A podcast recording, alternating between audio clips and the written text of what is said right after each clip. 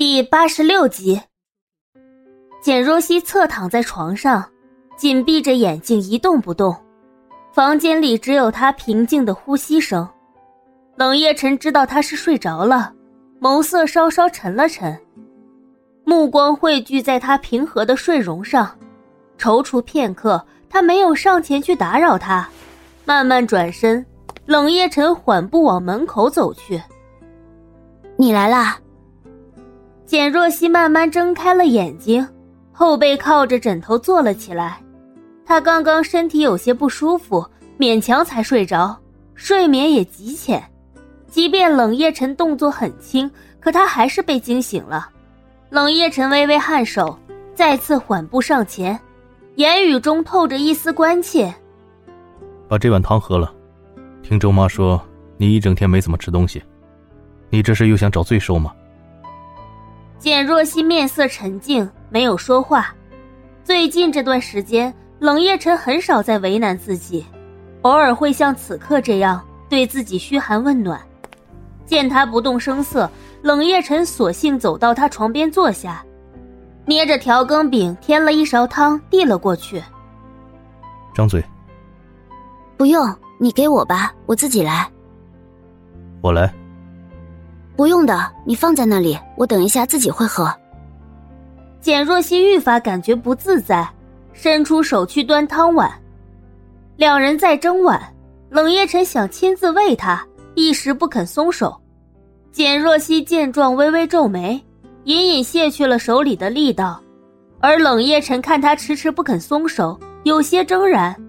原来他这么抗拒自己，便主动放弃了手中的那只碗。沉闷的声音响起，两人几乎是在同一时刻松了手，最后那只碗一下子没了底部的支撑，直直的掉了下去。预想中的疼痛没有袭来，手背上却陡然附上了一片温热。简若曦愣愣的看着自己的手，汤汁溅落的位置刚好是他的手摆放的地方。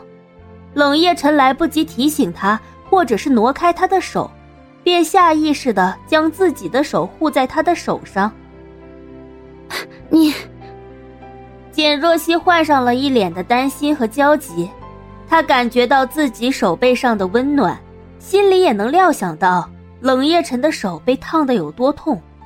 她双手从他手底下抽离，托起了他的手，细细的观察他的伤势。冷夜晨丝毫没有表露出被灼伤后的疼痛。望着简若曦有些焦急的神色，眸中波光潋滟，淡淡的说：“我没事。”简若曦心中不由得一紧，见他这么不在乎，心里不免有几丝不快。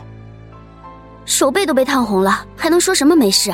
你等等，我去拿烫伤的药膏来给你涂一下。话毕，简若曦便去床头翻烫伤膏药。简若曦小心翼翼地抬着冷夜晨被烫伤的左手，见那多余的红印，轻轻地吹了一下，用棉签给他涂药，清凉的舒适感从手上而起，慢慢蔓延至心间。冷夜晨目不转睛地凝视着简若曦，心中居然有些贪恋这样的感觉。若是当初简若曦没有不告而别，他们两个现在会是什么样子？我一会儿让周妈重新端一碗汤上来。上完了药，冷夜晨渐渐的收回思绪，起身离开卧室。简若曦看着他渐行渐远的背影，心里莫名的有种难以言表的感觉。次日，黎洛来看简若曦，两人在客厅里聊着天。黎洛，冷。简若曦突然想起昨天的事情，想说些什么。可话到嘴边，却又不知从何说起。黎洛不知道他后面想说什么，只是顺着问：“若曦，你刚才说什么？你冷，要不要多披件衣服？”哎呀，不是，没什么。不对啊，若曦，你是不是有什么事情想要告诉我？你说吧。反正现在这里只有你和我，也没什么外人。我。没什么。看简若曦吞吞吐吐的样子，黎洛反而比他更要着急了。若曦，你就说吧，要是你不拿我当好朋友，不肯对我吐露心事，我以后就不来看你了。哼！看他无动于衷的模样，黎洛佯装脸上多了几分怒意，哼了一声。简若曦犹豫片刻，咬了咬唇，将昨天的事情事无巨细的告诉了黎洛。啊！黎洛听后微怔，脸上是掩饰不住的惊讶。没想到平时冰山一样高冷的大老板，也会关心人。若曦，你不会动摇了吧？这可不行啊！冷一晨那个人，我总觉得他性格别扭的很。他这样对你忽冷忽热，明显就是逗你玩嘛。若曦，你可千万不能心软啊！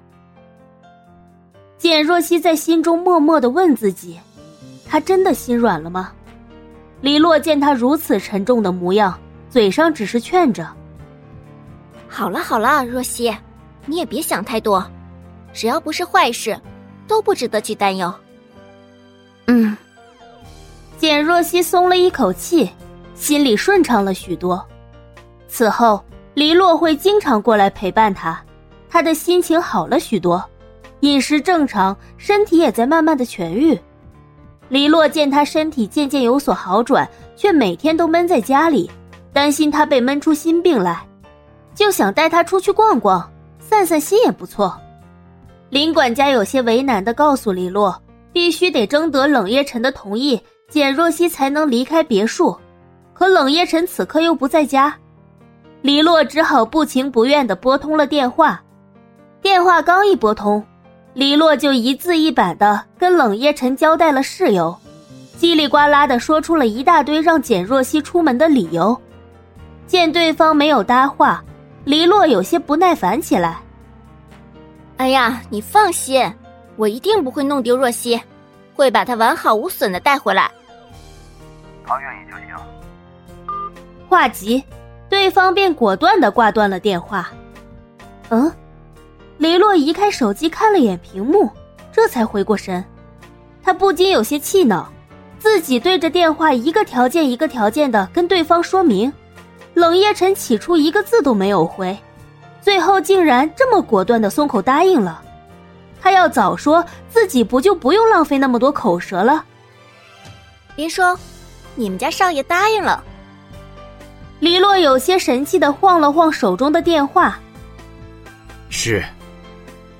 林管家温和一笑，这黎洛小姐还真有意思，一件小小的事情还能说出那么大一段话。简若曦换了身衣服下楼，两人去了附近的一家商厦。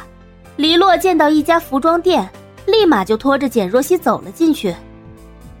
若曦，你穿淡蓝色比较显气质，就这件了，一会儿去试试。黎洛为简若曦挑了一身连衣裙，还在她身上比对了一下。